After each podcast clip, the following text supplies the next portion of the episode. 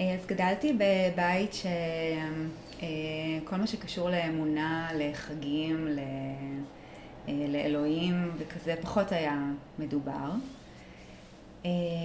ואני חושבת שעם ההתבגרות שלי וההתמודדות שלי עם, עם כל מיני מצבים וכל מה שככה עברתי בחיים שלי, גיליתי שדווקא האמונה, המציאת אמונה, בתוכי, בעצמי, גם עם חיבור, אבל גם משהו שהוא מאוד מאוד פנימי בי, שאני הכוח היוצר, שאני המציאות של החיים שלי,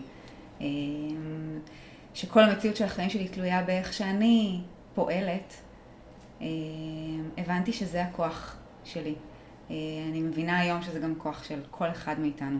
המקום הזה של אמונה, ואני ככה מתארת אמונה כמשהו שהוא מאוד מאוד כמו בועה, שהוא מאוד ככה קטן ופנימי, והוא משהו מאוד בתוכנו, ולאו דווקא כאיזה משהו מאוד מאוד גדול וככה מאוד עוצמתי. זה, זה ממש מרגיש לי כמו איזשהו כוח פנימי עמוק עמוק בתוכנו, שפשוט חייב, ואני לא משתמשת הרבה במילה חייב, פשוט חייב להיות שם, כדי שאנחנו נבנה את החיים שלנו כמו שאנחנו מאמינים שאפשר, כמו שאנחנו רוצים.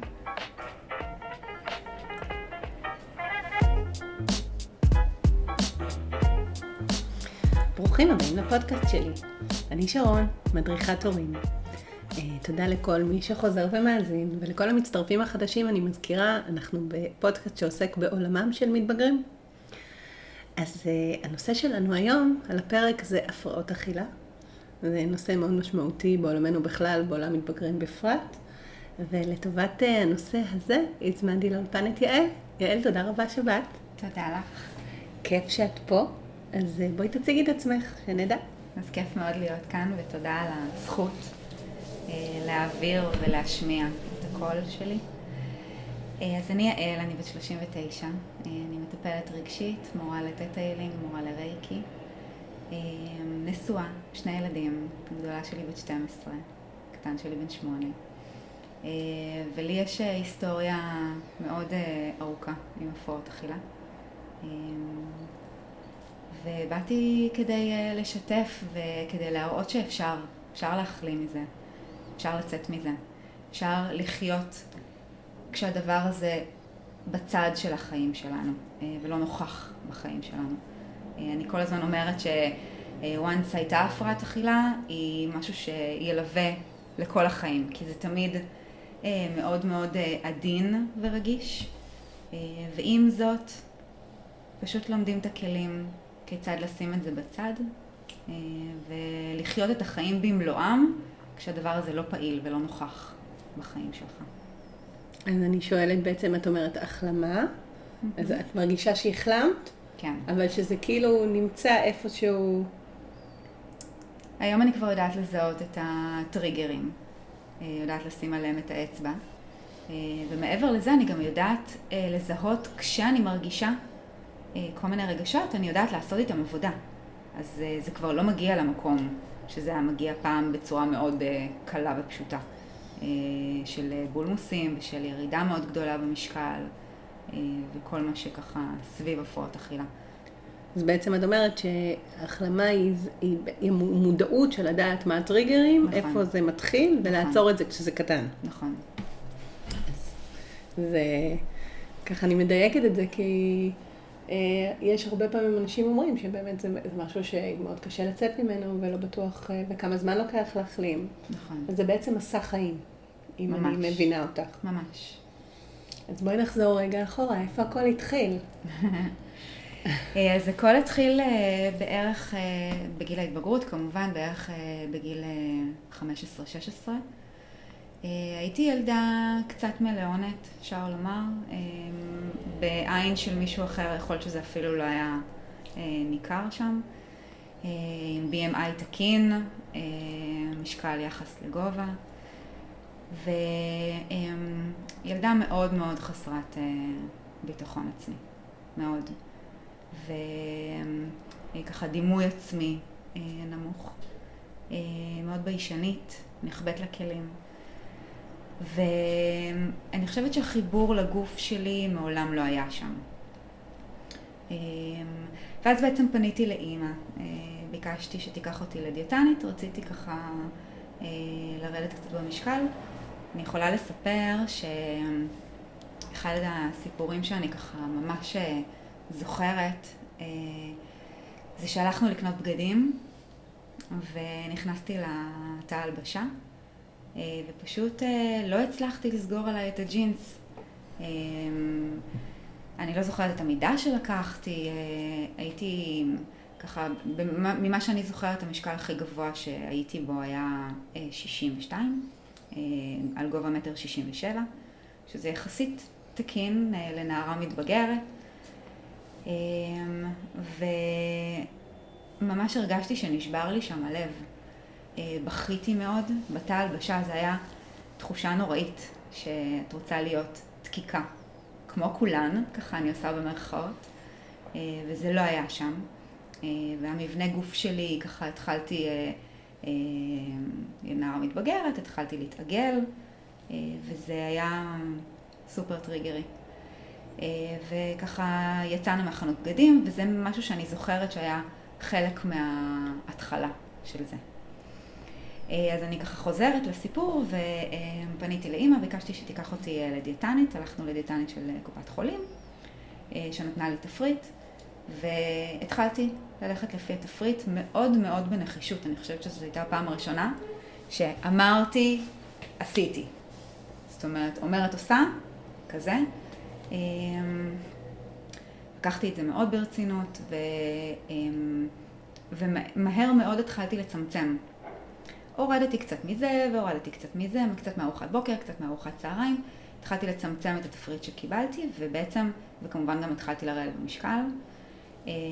התחלתי לשלב בזה גם ספורט, נערה בתיכון שקמה כל בוקר בחמש בבוקר ויוצאת להליכה, גם בגשם, גם בחור, בקיץ, בחום. חוזרת הביתה אחרי שעה של הליכה, ככה ריצה מאוד אינטנסיבית, מתקלחת, הולכת לבית ספר, בקושי אוכלת כבר. ואני חושבת שעד היום אני מופתעת מה... מאיך שהצלחתי לעשות את הבגרויות, מבחנים, סיימתי בגרות מלאה, זאת אומרת, היה... הצלחת להחזיק היום, את הכל. ממש, כן. והיום ככה מנקודת מבט אחורה אני מבינה כמה זה היה אינטנסיבי להיות בתוך הלופ הזה, וכמה כוחות זה הצריך ממני להיות סביב, לאפשר לעצמי גם את המקום הזה של ללמוד ולהצליח, וגם את המקום הזה של, של, של כל הזמן לשמור באדיקות על, על האוכל, על מה אני אוכלת, על מה נכנס לפה.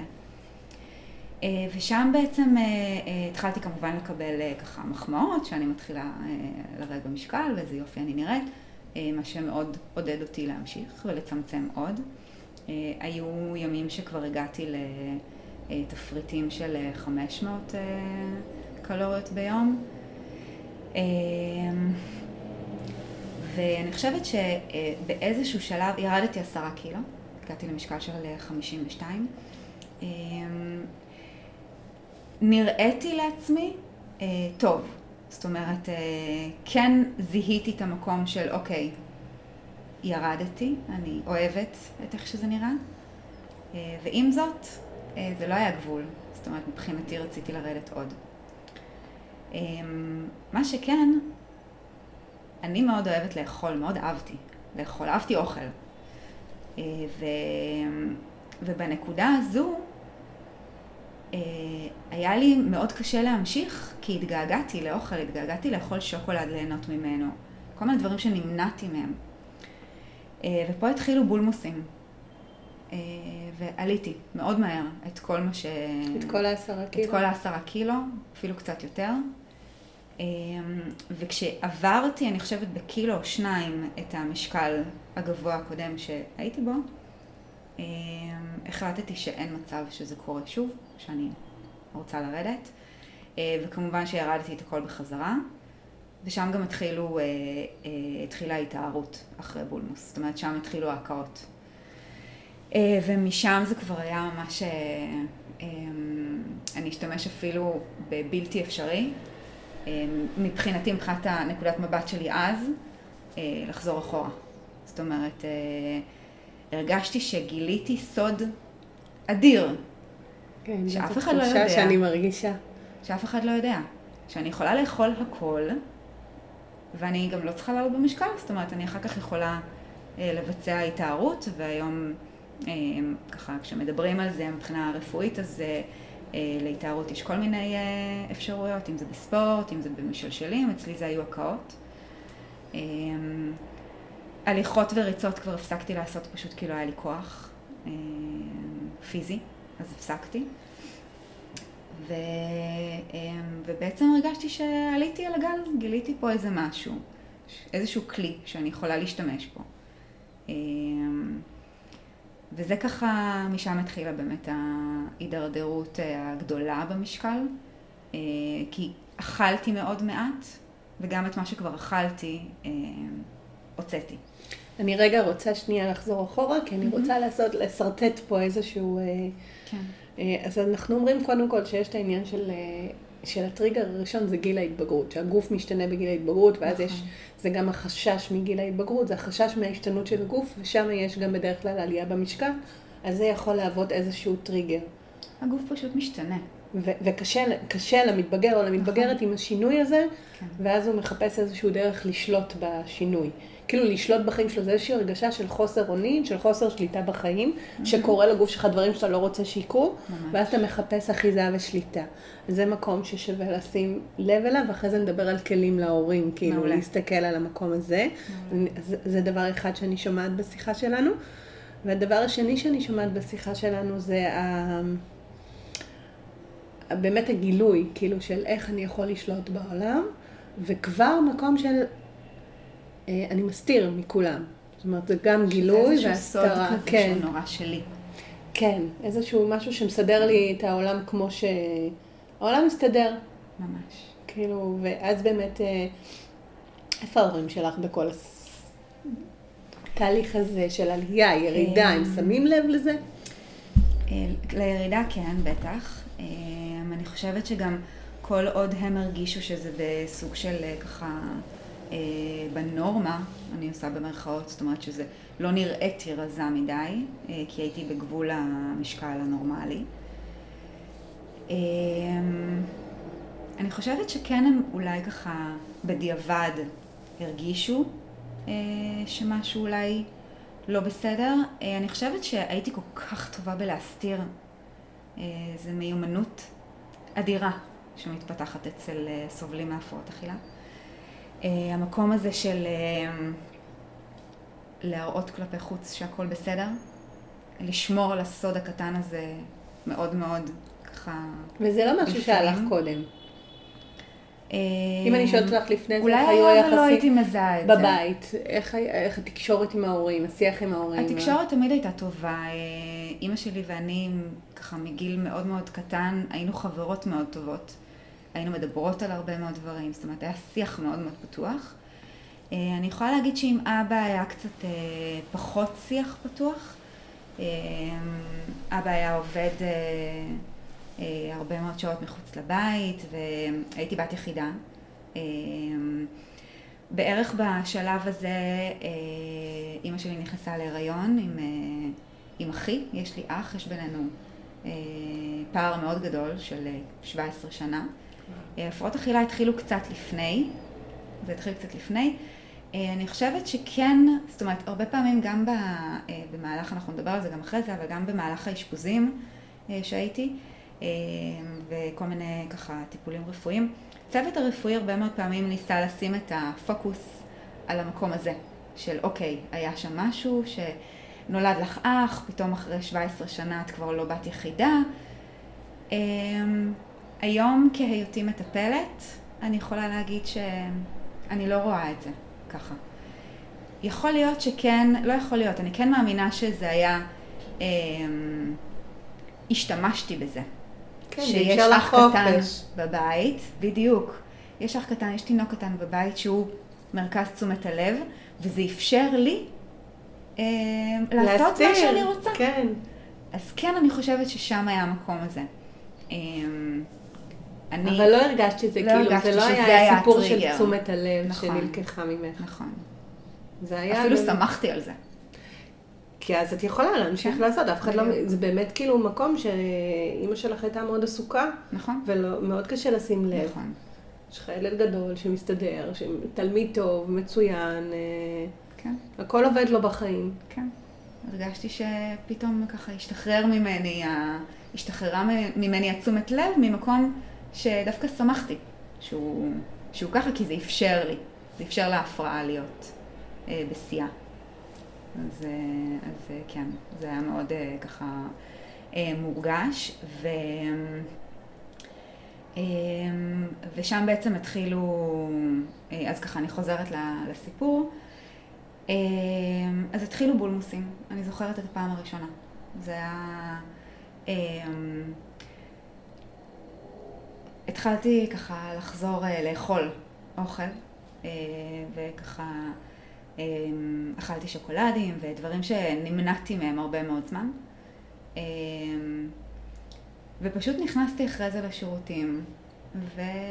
והכיתי. בצורה יזומה. והרגשתי שגיליתי פה איזשהו סוד, ש... אמ, איזשהו קסם שהוא ככה יכול לשרת אותי נהדר בתוך ההפרעה הזו. אמ, וככה זה היה די אה, אה, נוכח, זאת אומרת, השתמשתי ב- במקום הזה, כמובן שזה היה תמיד בהסתרה, תמיד אה, כשההורים לא בבית. אמ, ופעם אחת כשאחי היה, אה, אני חושבת שהוא קצת לא הרגיש טוב או ככה, ואימא שלי ישנה, חד פעמי, היו לנו, היה לנו בית שתי קומות, והיא ישנה בסלון כדי להיות קרובה אליו, אה, והיא שמעה אותי. היא שמעה אותי והיא ככה חיכתה לי מחוץ אה, לדלת, אני כבר הייתי בטוחה שהיא כמובן ישנה. אה, והיא שמעה אותי והיא חיכתה שאני אצא, וכשיצאתי אז היא שאלה אותי, מה, את לא מרגישה טוב? מה, מה קרה? וככה, אני כבר לא זוכרת מה אמרתי לה, אבל היה שם איזשהו שקר סביב הדבר הזה כמובן. אה, ו... ואחר כך הייתה איזושהי תקופת, אה, אה, זאת אומרת, היא לא חזרה לשאול אותי על זה, זה היה ככה, אני חושבת ששם אה, ה... אולי תת מודע שלה התחיל להבין שמשהו לא בסדר. אה, אבל לא דיברנו על זה, זאת אומרת, זה לא חזר להיות איזשהו שיח סביב זה. אה, ואז, אה, אחרי תקופה מסוימת של ככה כמה חודשים, אה, כשאני ככה עוד יורדת במשקל, וכבר התחילו להעיר לי שאני קצת יורדת יותר מדי, שאני כבר לא נראית טוב. אה, התחלתי גם הרבה להסתגר בחדר, להיות לבד. וההורים שלי נסעו אה, ביחד עם אחי להשתלמות מטעם העבודה של אבא שלי. אה, וכשהם חזרו מההשתלמות, אז הם יושיבו, הושיבו אותי לשיחה.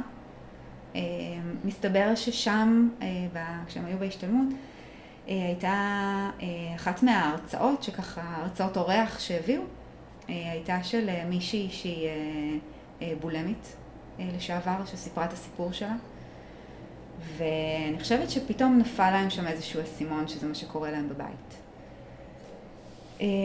והם חזרו הביתה וישבנו לאיזשהו שיח והבנו שיש כאן בעיה. אה, אני חושבת ששם גם בערך בשלב הזה אני הבנתי שאני בבעיה.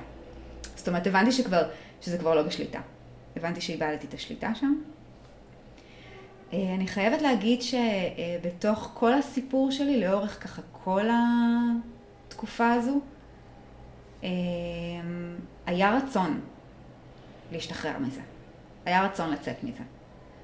אה, הוא היה מאוד אה, ככה בפנים ומוסתר, אבל הוא היה שם. ו... אמ, ואני מאוד ככה, ב- לאורך כל התהליך, גם מאוד שיתפתי פעולה עם הטיפול.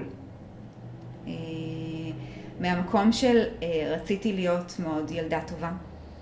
זהו, את שיתפת פעולה עם הטיפול, השאלה אם היית מחוברת, או שרק שיתפת לא על ממש. פני השטח. לא ממש. זה אומרת, ממקום מאוד- מרצה כזה. נכון, כן, מאוד. זאת אומרת, אני כן, גם כשהייתי באשפוז וככה לאורך, כשסבלתי מהפרעות אכילה, אז הייתי שומעת גם הרבה מאוד סיפורים של בנות שסובלות, בנות, בנים שסובלים מהפרעות אכילה. ואני חושבת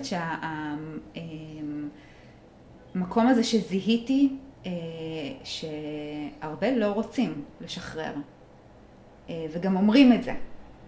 ואני הייתי ממקום של אה, מאוד שיאהבו אותי, שיהיו מרוצים ממני, אז גם הראיתי שאני, שאני כן משתפת פעולה. אז כל הסיפור התחיל בעצם מטיפול בקהילה. ביקשתי ש... רגע, אז אני מחזירה אותך שנייה אחורה, כי אני כן. רוצה בעצם לעשות הבהרה על שני דברים שהם... Mm-hmm. דבר אחד, את אומרת, הסתגרתי בחדר.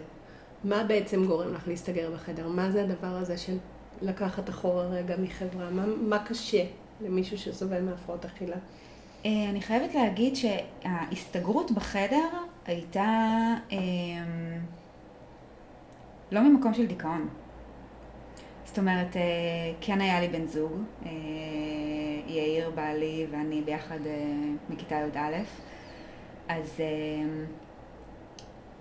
כן הייתי ככה עם חברות ועם בן זוג, זאת אומרת לא הייתי לבד. כשהייתי בבית, אז הייתי מסתגרת בחדר. זאת אומרת, אני חושבת שזה התחיל מהמקום של שיעזבו אותי בשקט. זאת אומרת, פחות... זה קצת גיל ההתבגרות כזה, אני פשוט מנסה כן. להבין אם זה יושב על גיל ההתבגרות, או שיש לזה גם קשר להפרעת, זאת אומרת... אני חושבת שזה גם וגם, אני אגיד לך מה, קודם כל אחי היה תינוק, והוא היה ככה תינוק די מאתגר, כל מיני עניינים של ויסות חושי וכל מיני דברים כאלה. אז once הוא הלך לישון, הבית חושך ויש שקט כן. כזה. Uh, אז גם מאוד uh, התרגלתי למקום הזה של להיות עם עצמי, להיות בשקט שלי. uh, עם הטלוויזיה, עם טלפון, חברות, חברים, כאילו, גם יותר יצאתי ל, זאת אומרת, uh, בגלל המקום הזה של כן, אח קטן בא, בבית, פחות כן. באו אליי, יותר יצאתי לחברים וחברות. Uh, וכש, וכשהייתי בבית אז הייתי ככה עם עצמי. זה הרגיש לי פחות, פחות להיות בסלון, לא היה איזה שהן ישיבות ככה משפחתיות וכאלה. כן, אבל לא חובה את זה, כאילו התכנסת בתוך עצמך. אה, לא, מה... לא, דיכאון לא היה שם. זאת אומרת, המקום הזה של אה, אה, התכנסות מתוך אה, אה, רצון להיות אה, בבדידות או לבד, או המקום הזה, פחות. ואז אני לוקח אותי לשאלה השנייה, של אני קצת כאילו, זה קצת סטיגמות של על mm-hmm. הפרעת אכילה, אז זה טוב שאנחנו מדברות עליהם, שזה כן. מראה שזה הרבה יותר רחב. זה ו- מאוד רחב. וזה מאוד ייחודי, יוניקי נכון. לכל בן אדם, כמו ממש. מה שאצלו. ממש. אז יש את העניין הזה של, של באיזשהו שלב הפרעת האכילה הופכת להיות כל החיים.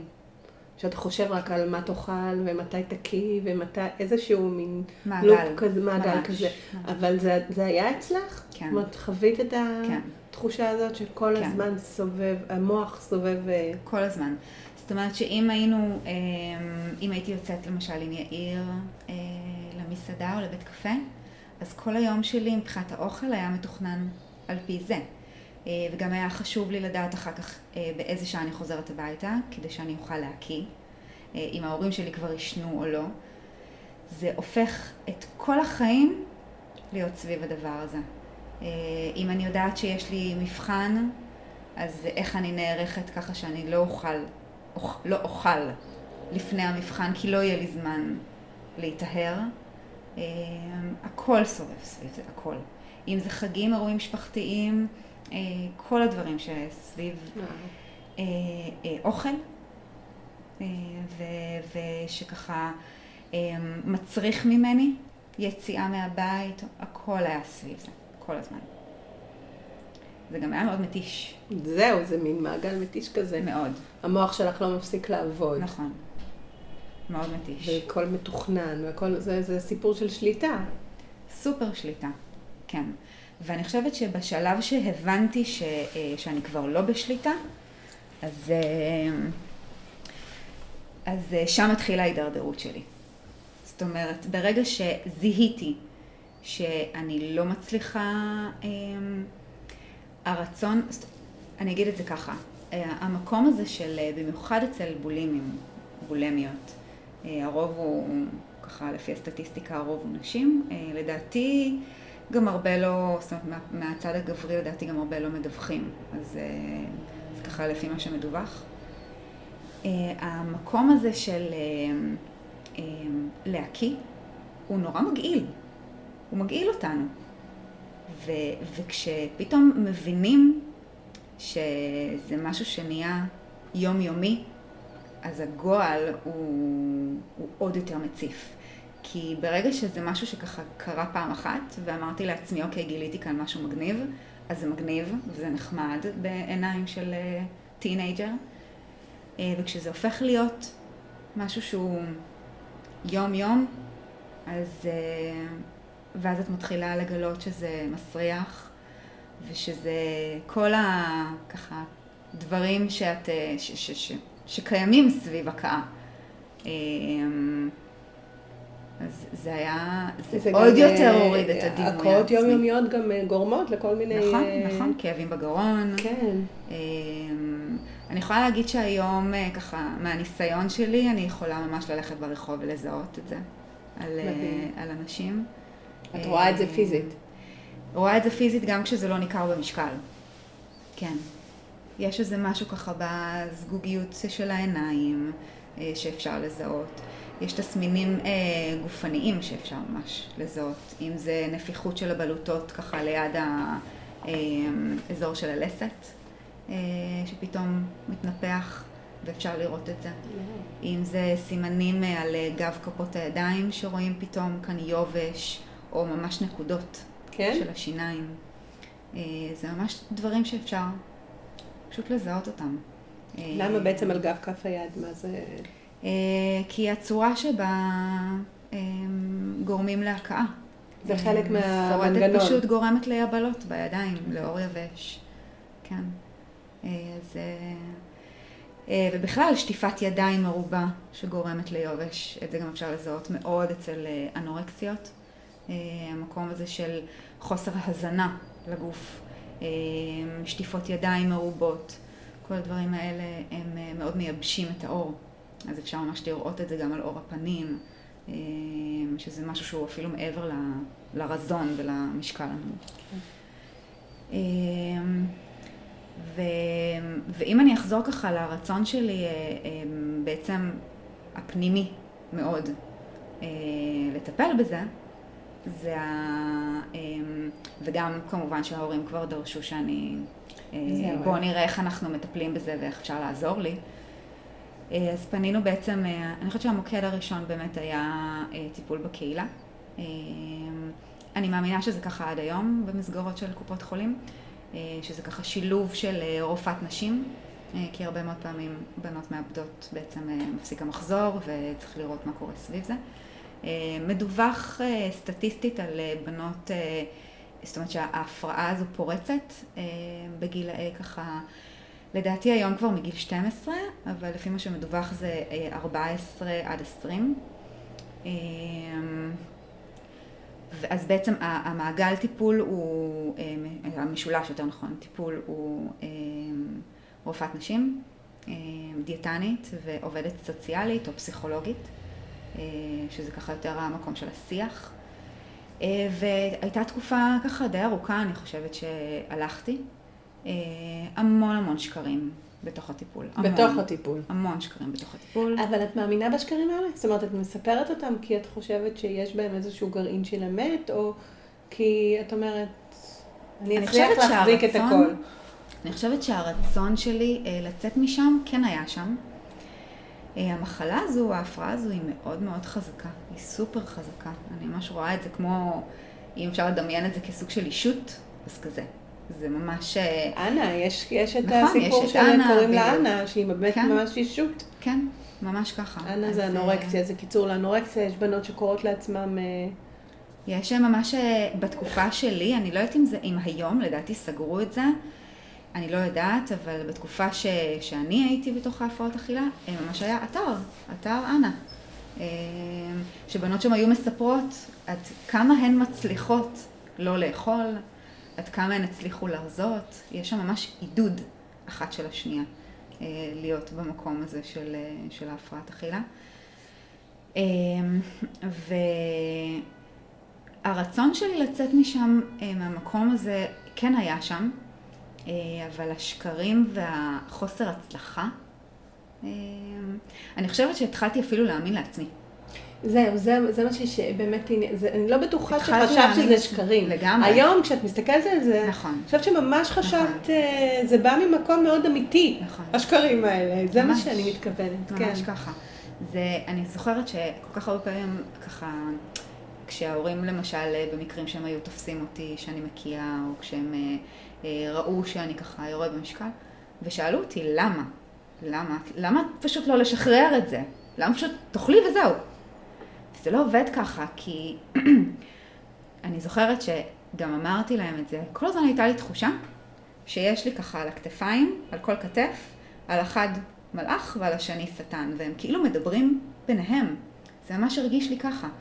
אמ, זאת אומרת, המקום הזה של הרצון להחלים, של בשביל מה אני צריכה בכלל את, ה, את הדבר הזה בתוך החיים שלי? אמ, זאת אומרת, אני כבר במשקל ש, ש, שזה, אני זוכרת שכשהתחלתי, אמרתי, כשאני אגיע לחמישים אה, ושתיים, אני מרוצה. וזה לא היה שם. הגעתי למשקל של 43 קילו ב, אה, ככה במשקלים הכי נמוכים שלי, זה היה 42. 43, 42 נכנסתי לאשפוז. אה, והמקום הזה של אה, לרצות לשחרר את זה מהחיים שלי, הוא היה נוכח. עם זאת, המקום אה, של המחלה היה מאוד מאוד עוצמתי, מאוד. אה, ופשוט לא הצלחתי, לא הצלחתי לתת לה טיפול ולאנשי הטיפול שרצו לעזור לי להיות שם. ואז אני זוכרת שממש ככה, לפני שהייתי הולכת לדיאטנית, אז הייתי שותה המון כדי שהמשקל יראה יותר. אני יכולה לספר שבחורף הייתי הולכת עם, אה, עם משקולות כאלה ששמים אה, עם סקוטשים. של החדר כושר. הייתי הולכת כאן עם פדלפון, וכדי שלא יראו, פשוט הייתי שמה ככה טיפה יותר גבוה, שני קילו. זאת אומרת, קילו וקילו על כל רגל, ככה הייתי נכנסת לשקילה אצל דיאטנית. אה, המוח וואו. במקומות האלה עובד בצורה סופר יצירתית. שלפעמים אנשים נדהמים, כאילו, איך בכלל עלית למקום הזה של לעשות דבר כזה? זה פשוט, זה פשוט שם, זה פשוט קורה. הרצון הזה, העמוק של, של המחלה להיות נוכחת, שלא ינצחו אותי, שלא, ש, שאני אשאר שם, שלא יצליחו להתגבר על המקום הזה, הוא סופר חזק, ממש. ו... אמ, ואני חושבת שבערך שם הבנו שצריך מסגרת שהיא יותר אה, אינטנסיבית.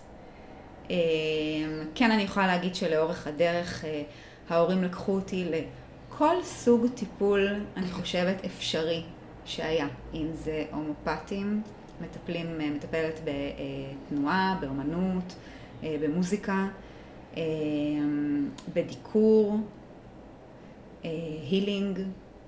זאת אומרת, כל דבר שהיה, ואני מדברת איתך ככה על אה, לפני הרבה מאוד שנים, אה, כל מה שהיה ככה מוכר בשוק כיכול לעזור, אה, ניסינו, עשינו, היינו. לא עבד. ואני חושבת שאני הייתי פחות במקום שמאפשר, לא הייתי טוטאלית, לא, לא הייתה אמת בטיפול. זאת אומרת, הלכתי, סיפרתי למטפל או למטפלת את כל הדברים שהוא רוצה לשמוע, אמ, פחות אמת. אה, לא, היה, לא הייתה שם אמת. ו... אני חושבת שבסופו של דבר זה המוכנות האמיתית לוותר. נכון. על המחלה. נכון. זאת אומרת, זה המקום של אני מרצה, אני אלך איתכם, ממש. אני מבינה שאני צריכה טיפול, זה הקוגניציה עובדת. ממש. אבל יש שם איזשהו ניתוק ברגש, הרגש לא רוצה לוותר. ולא לא, לא נעשה חיבור בין שני כן, האזורים האלה. אמ, ואז בעצם אה, פניתי... זאת אומרת, עלה הרעיון, כבר הייתי בכיתה, אה, אה, בגלל שככה יש לי יום הולדת בדצמבר, אז אה, אני קטנה, וסיימתי בעצם י"ב עוד לפני גיל 18. אז המחשבה הייתה שאני מסיימת את הבגרויות, מסיימת י"ב, מגיעה לטקס מחזור, ואחרי זה מתאשפזת. ואז בעצם זו הייתה הפעם הראשונה ש... זה היה האשפוז הראשון שלי. אושפזתי במחלקה, בתל השומר, במחלקה, מחלקת נוער.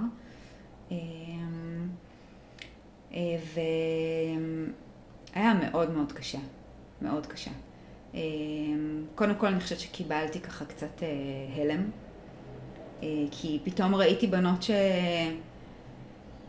שאומרות, שהן רוצות להיות בתוך זה, ושלא ייקחו להם את זה, כזה. כאילו פתאום פגשתי אמת, ו... והיה לי סופר קשה עם זה. זה סופר קצת טריגרי. נתן לך מראה על עצמך, לא? גם, כן. והרגשתי ש... אני חושבת שהייתי שם בערך אה, חודש, ככה, אולי אפילו פחות. אה, אני חושבת שהרגשתי שאם אני נשארת שם, אני נשאבת עוד יותר עמוק פנימה. וזה מאוד מאוד הפחיד אותי. זאת אומרת, once הרגשתי שעוד ככה, שאני רוצה להיות במקום הזה של אה, להחלים, או לפחות ככה אני אומרת, אז שיש סיכוי שבאמת אני אצא מזה. וברגע שאני אגיד שזהו, שאני לא רוצה, אז לא תהיה לי דרך חזרה. ובגלל שהייתי פחות מ-18, אז כדי לצאת משם, הייתי צריכה בעצם אישור הורים. אגב, היום ככה לפי דברים ששמעתי ולפי מה שאני יודעת, מעל גיל 15 בנות יכולות לשחרר. זאת אומרת, סובלות, סובלים, סובלות מהפרעות אכילה, אני אדבר בלשון נקבה פשוט, כי זה יותר נוח. יכולות לשחרר את עצמן בלי שיעורים. Mm-hmm. בתקופה שלי זה לא היה ככה. אז אני לא יודעת איך, לגבי, איך זה לגבי היום, ככה שמעתי. אמ, ובעצם אה, אה, ממש בכיתי להורים שיוציאו אותי משם, שאני אעשה הכל, רק שלא ישאירו אותי שם, כי ממש הרגשתי שזה הולך לדרדר אותי. בדיעבד, זאת הייתה החלטה נכונה. אני חושבת שבתחושות שלי, באיך שאני ככה הרגשתי ועם הרגישות יתר שלי. אה, אני לא אגיד אפילו רגישות יתר, פשוט הייתי מאוד מאוד, אה, הייתי מאוד רגישה אה, לדברים שאומרים לי, לסביבה שלי, ובתחושה שלי זה באמת היה יכול לדרדר אותי מאוד, אפילו יותר ממה שכבר הייתי, במקום שהייתי. ו... אה, ובעצם אה, אה, למזלי ולשמחתי הם הקשיבו לי, וכן שחררו אותי משם. כמובן שהתחייבתי שאני ממשיכה טיפול וכזה, ו... והיה מאתגר, לתקופה מסוימת באמת קצת ככה התאזנתי, אני חושבת שהבולמוסים וההקאות היו פחות, אבל עדיין הייתה אכילה מאוד מאוד מצומצמת. אה, אבל כן הגעתי לאיזשהו איזון שנתן לי את האפשרות להמשיך לתפקד.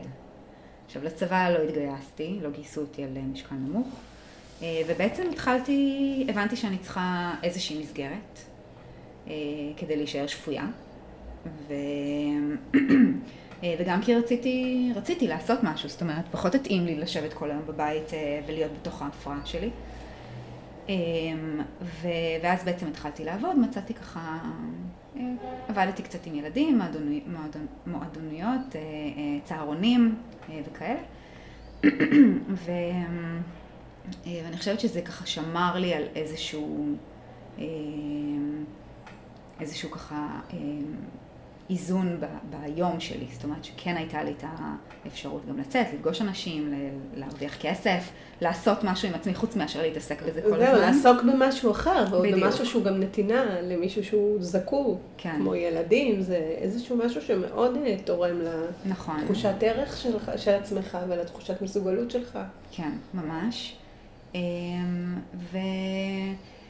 אה, ואני חושבת שבאיזשהו שלב ככה זאת אומרת, מאוד ככה שיחקתי עם הרגל על הגז והברקס. אמ, כן ידעתי באיזה משקל אני צריכה להיות כדי לא לרדת יותר מדי, שלא יתחילו לחפור לי, אני עושה במרכאות, אה, ולא יציקו לי סביב זה, אה, וכאילו על פניו הכל תקין, אמ, אבל אכלתי בצורה מאוד מאוד אה, לא מאוזנת, אכלתי מאוד מעט, פשוט ככה שאפשר לי לתפקד, ולא יותר מזה. חיים זה לא היה, זה לא היה חיים. זה, זה היה מאוד מאוד קשה, זה הכל סביב זה, כל הזמן לספור קלוריות, אכילת ראש, זה היה כזה מאוד מתיש. אה, ובאיזשהו שלב שם, אני לא כל כך זוכרת כרגע, אבל כן חזרו הבולמוסים. אה, כי, כי הייתי רעבה. פשוט הייתי רעבה, והרגשתי שאני כבר לא מצליחה יותר אה, לא לעלות ולא לרדת יותר במשקל, וחזרו הבולמוסים וחזרו ביג טיים. זאת אומרת, שם זה כבר היה... איבדתי לגמרי את השליטה. אם פעם הייתי מתכננת, אז פה זה כבר ממש לא היה בתכנון, זה פשוט כל פעם כשהייתי יכולה, אה, גם אם זה כמה וכמה פעמים ביום. זה למשל משהו שההורים שלך לא ראו, שאוכל נעלם מהבית ב... ב... אה, אני חושבת שבתקופה הזאת כבר לא גרתי בבית. אה, כבר עברתי לגור אצל יאיר, ועבדתי. הייתי ככה... אה, כבר עבדתי בבית השקעות, הייתי המון שעות מחוץ לבית. היית הולכת ורוכשת אוכל? אה, כן, גם במסגרת העבודה, זאת אומרת, אה, הייתי אוכלת, אחר כך בשירותים, זאת אומרת, זה, זה היה מאוד...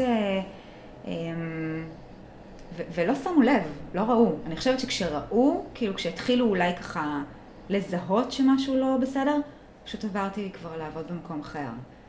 אז אה, וחוץ מזה שלאנשים, אה, את יודעת, לכל אחד יש את העולם שלו, פחות, אה, לא, פחות שמו לב. אני שואלת, כי הרבה פעמים כשמדובר בבולמוסים, אנשים מספרים על בולמוסים כאלה שהם אוכלים את כל הבית, את המקרר וגם את הדברים שיש במקפיא. מין בולמוסים מטורפים שהם לא נשלטים. אז כאילו, כשאתה חי בבית של מישהו, שם לב שפשוט קונה דברים, ותוך יום-יומיים הכל נעלם. אז קודם כל, בגלל שעבדתי, אז גם קניתי הרבה לבד. זאת אומרת בעצמי. ובמקומות עבודה כשעבדתי אז זה היה, אמ, אני חושבת שהייתה לי ממש מיומנות איך זה לא ייראה יותר מדי, אבל זה כן היה יותר מדי בשבילי. זאת אומרת, דברים שפחות אפשרתי לעצמי, כמו עוגיות נגיד, שתמיד היו בחדר אוכל, או כל מיני דברים כאלה. אמ, אני חושבת שאם מישהו היה ככה מתבונן ומסתכל, אז כן היה ניכר. אמ, אבל מי שלא, לא היה שם לב. כן. אמ, זה כאילו היה נראה בגדר הנורמה לבן אדם אחר, בלי הפרעת אכילה. בשבילי זה היה, כן, זה היה זאת אומרת ארבע, חמש, שש עוגיות, זה כאילו, אין סיכוי שזה היה נשאר אה, בבטן אה, כזה. אז... אה, ואז, ושוב, לאורך כל הדרך הזו, יאיר ואני ביחד, ואנחנו בזוגיות, ו, והוא גם חלק יודע וחלק לא, וכל הזמן היה את הרצון הזה של בואי בוא, בוא נראה איך אנחנו מטפלים בזה, בואי נעזור לך. ושוב, אני מזכירה שעם כל המקום הזה גם הייתה המון הסתרה. זאת אומרת, אני חושבת שאף אחד לא באמת ידע עד כמה אני בתוך זה. אמ, הייתה לי ממש מיומנות טובה לצייר את זה. גם הייתה לך פסאדה מאוד מוצאת, את עובדת, את כן. מתפקדת, את כן. מחזיקה בית, את בזוגיות, את נכון. מנהלת חיים נורמטיביים לחלוטין. נכון. ואפילו לא מונע ממך לנהל חיים נורמטיביים. ממש ככה. את לא ההשתקפות הקלאסית של הפרעת אכילה, של באמת בן אדם שסובל גם מדיכאון ולא מצליח לתפקד, ורק יורד במשקל, ובאיזשהו שלב מאבד נכון. כל החיזה. את חיה חיים מלאים לצד ממש ככה. הדבר הזה שמכרסם בך, שאת נורא לבד איתו גם. אחד הדברים שאימא שלי סיפרה לי ככה באחת השיחות ש... שהיו לנו, זה שכבר אחרי שהחלמתי, אחרי ששחררתי, אני קוראת לזה, שחררתי את זה מהחיים שלי. היא סיפרה לי שכשנכנסתי למחלקה של הבוגרים בהפרעות אכילה מעל גיל 18 בתל השומר, אחד הדברים שהפסיכולוגית שם אמרה לה, זה שאני אגוז קשה לפיצוח. שהם לא מצליחים להבין אותי. הם לא מצליחים, זאת אומרת, יש איזה שהם אה, קווים ככה אה, בתוך ההופעות אכילה, שהם מאוד חופפים. זאת אומרת, אה, אה, ידוע שאם זה ככה וככה, זה מאוד מוגדר. אה, והם פשוט לא הצליחו להגדיר אותי. אה, ועד היום זה ככה, זה מצחיק אותי, שזה... ש, שזאת ה... כי את לא קלאסית, את לא, את לא, כאילו נכון. הפרעת האכילה שלך היא לא קלאסית, וכשאני חושבת על זה, וזה בטח לא מגובה, זה, זה רק במחשבה שלי בראש, אני חושבת שהדור הזה, הפרעות האכילה שלו יהיו הרבה יותר דומות במובנים מסוימים להפרעת האכילה שלך. לגמרי. זה קצת כמו... אה, אנשים שמכורים לסמים, שפעם היינו חושבים את האנשים האלה שחיים בכל מיני... אה, סטריאוטיפים שלנו. והיום היום יש הרבה אנשים שהם מכורים, והם מחזיקים עבודה וחיים נורמטיביים. לגמרי. הסטנדרטים משתנים, אני חושבת שאת הקדמת את זמנך במובן הזה.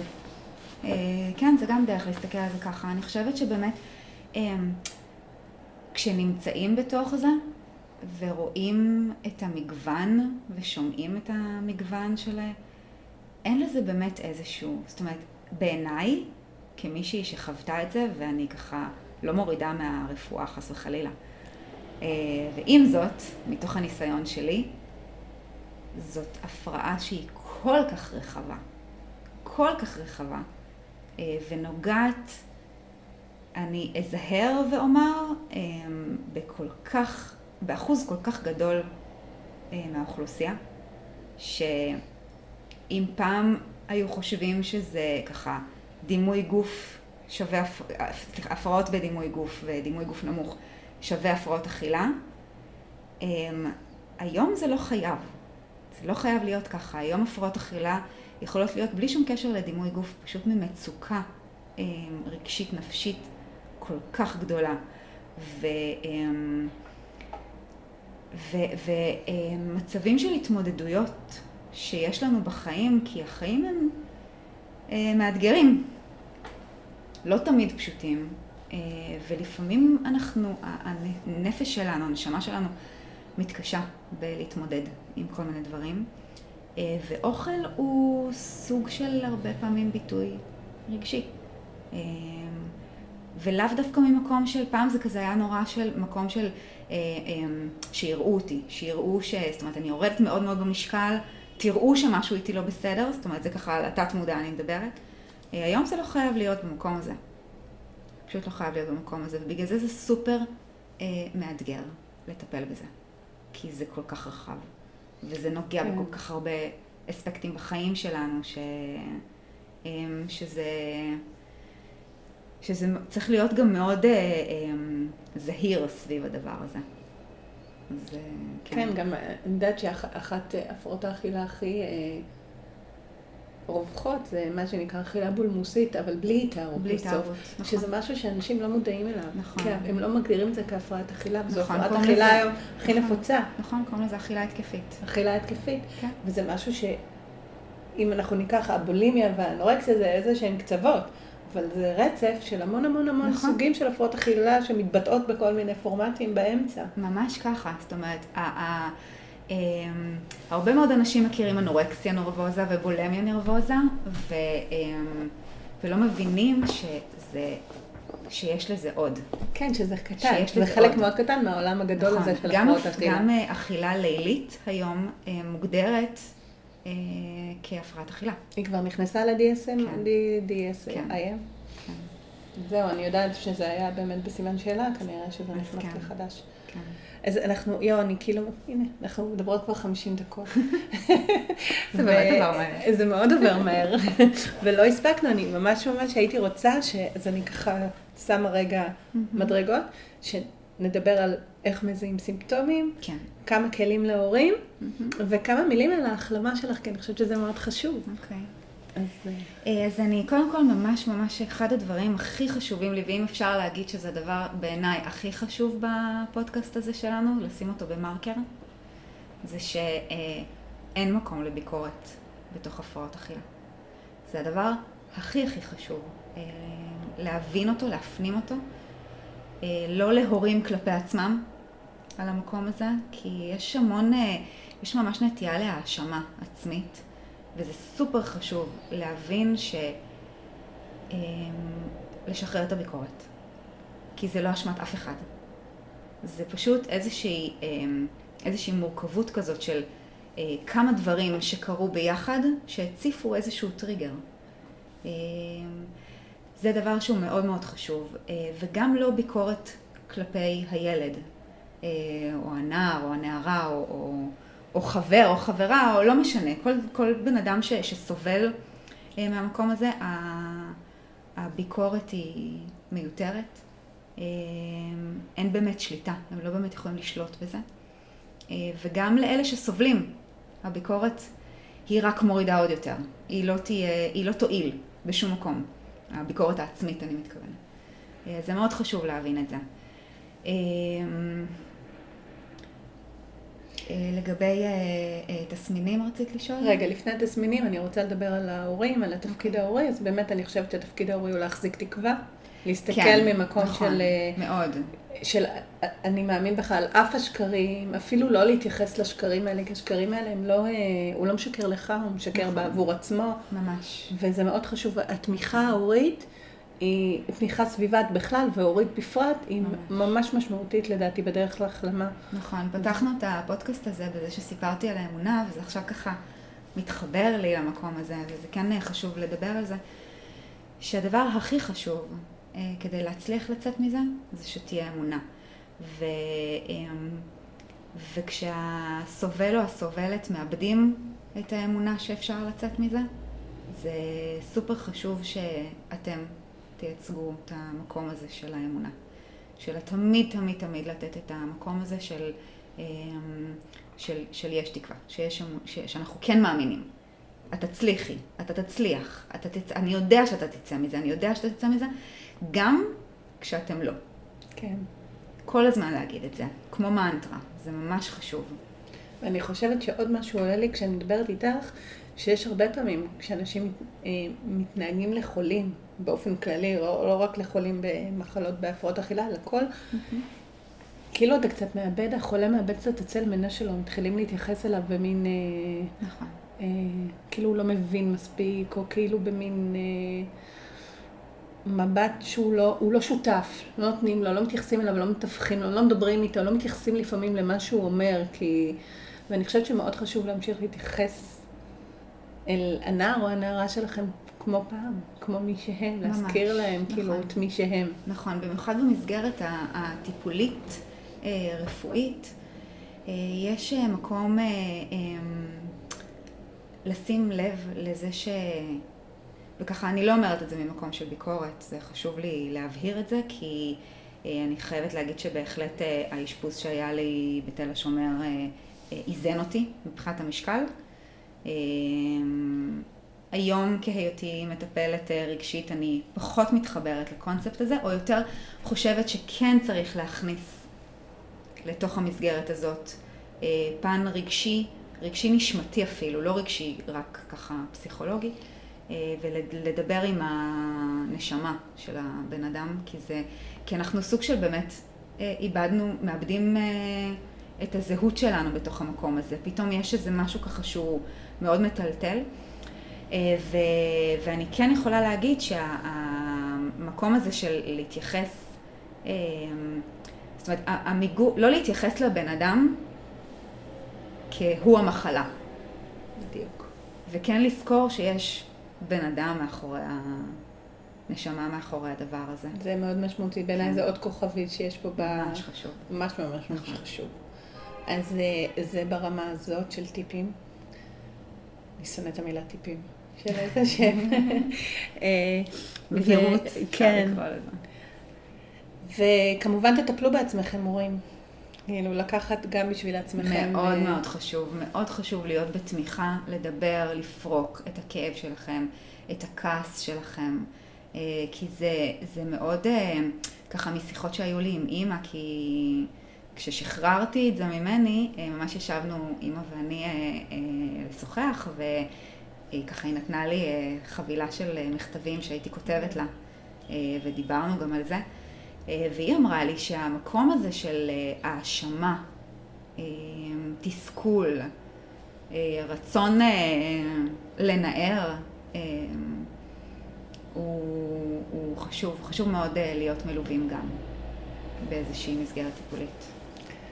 אז בואי נעבור לאיך אנחנו, מה מדליק אצלנו נורות אדומות כהורה, מה, מה, איך אני יכול... אה, אמ, זה קצת רשימת מכולת, אבל, אה, נכון. אבל, ולא חייב שכל הסימפטומים יהיו לכולם, אבל נכון. שנדע קצת לדעת מה, מה יכול להדליק אצלנו את הנורות האדומות. אוקיי, okay, אז קודם כל דיברנו קודם, וזה כן חשוב, אה, התסמינים הפיזיים.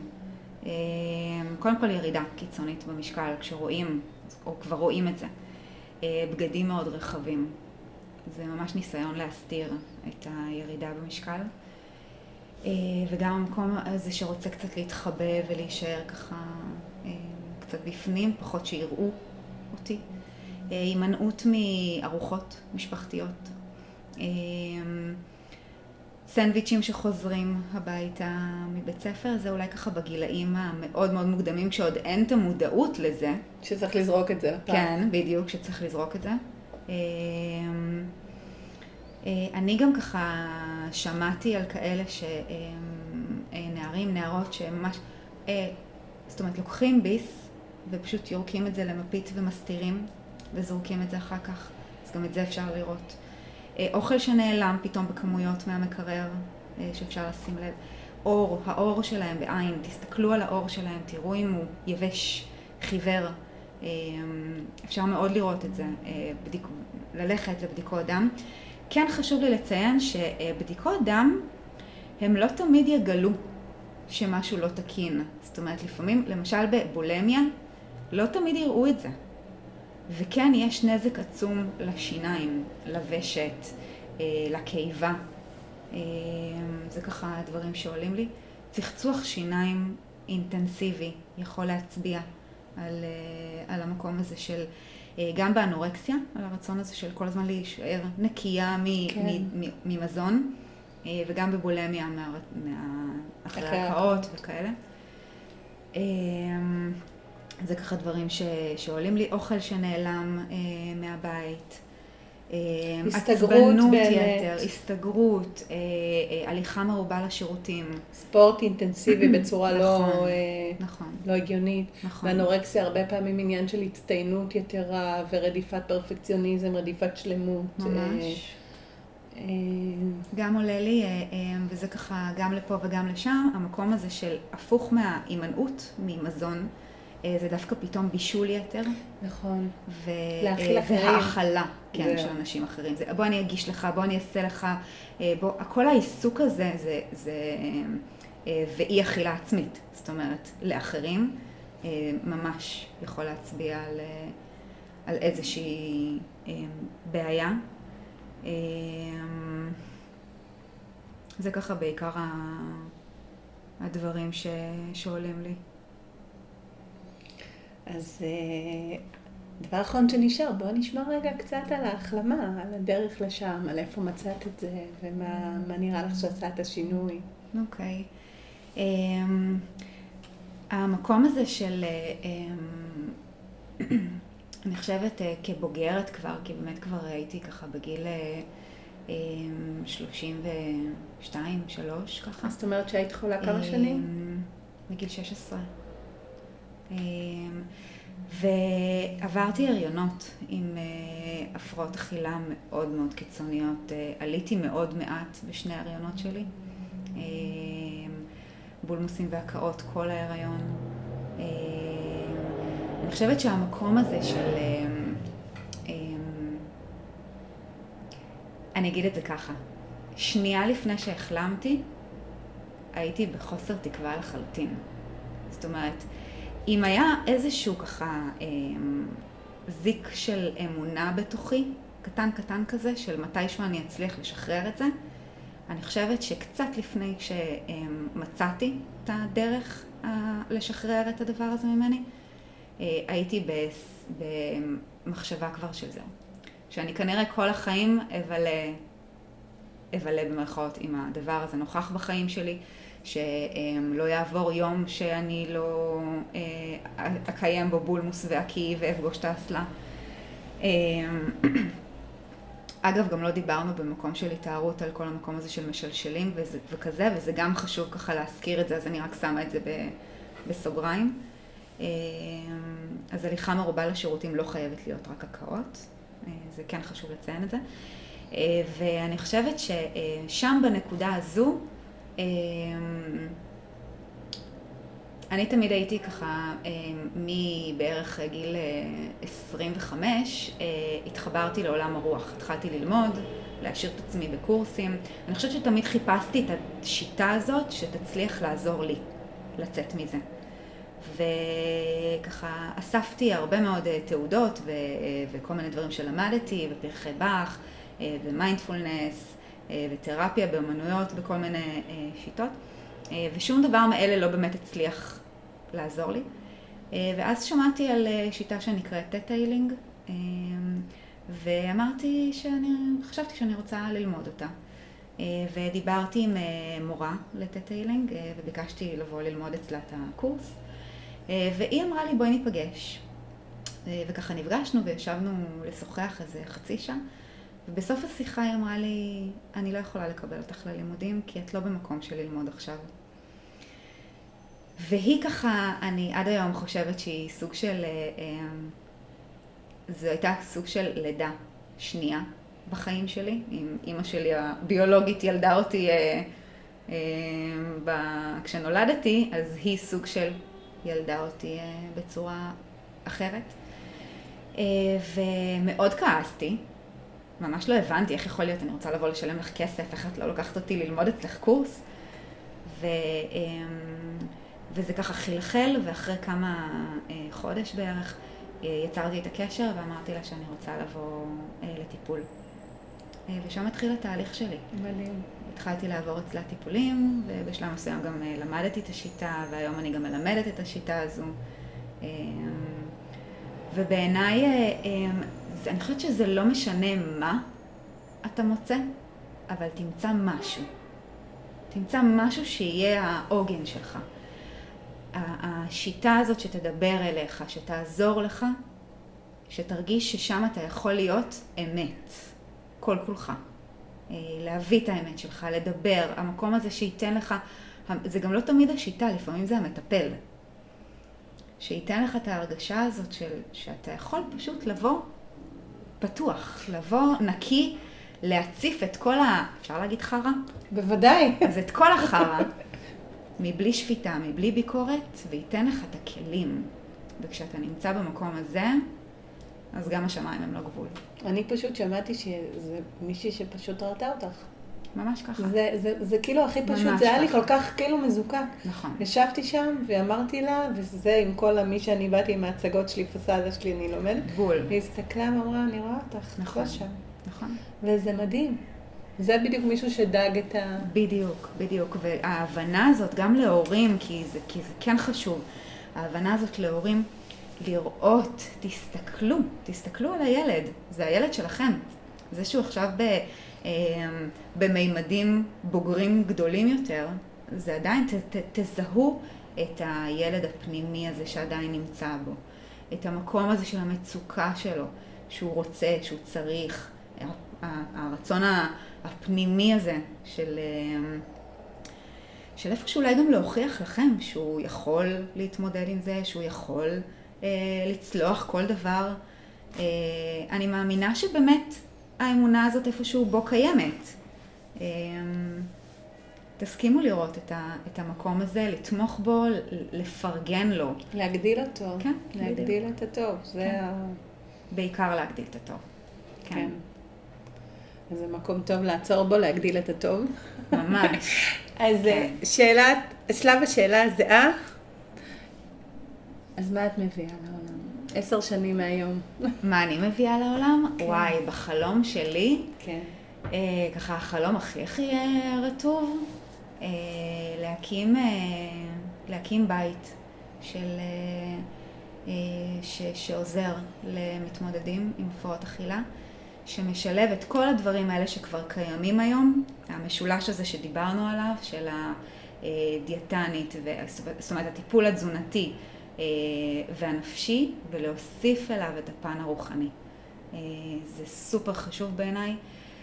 בעיניי זה המפתח להצלחה. זאת אומרת, אם כשיצאתי מה, מהאשפוז הרגשתי, אני חושבת שהדבר שהכי הרגשתי שחסר לי, זה המקום שיראו את הנשמה שלי. אה, זה המקום שיהיה אה, שיח ל... ל, ל אוקיי, בגוף אני, אני בסדר עכשיו, אני מיוצבת אה, מבחינת המשקל, אבל משהו היה חסר לי שם, וזה הרבה מעבר לטיפול פסיכולוגי. הרבה הרבה מעבר. זה באמת התאים שלנו בגוף, שהם סוג של נשמה. זה, אז החלום הרטוב זה זה. זה להצליח להכניס את, ה, את הרוח לתוך זה. לאחד את הכל תחת מטריה אחת, ממש. שלכל אחד יש את כן. המשמעות שלו. כן. חלום נהדר, אני מאחלת שיתגשם. אמן. אז תודה רבה שהאזנתם. תודה רבה תודה. יעל, היה לי מאוד מעניין וקצר מדי כרגיל. תודה ו- רבה, שרונה, תודה. ואני אשמח אם תדרגו אותנו באפליקציות השונות, כדי שהחומר הזה, ההאזנה הזאת תגיע לעוד אנשים שזקוקים לכלים האלה. ותודה שאתם פה. נתראה בפרק הבא. ביי.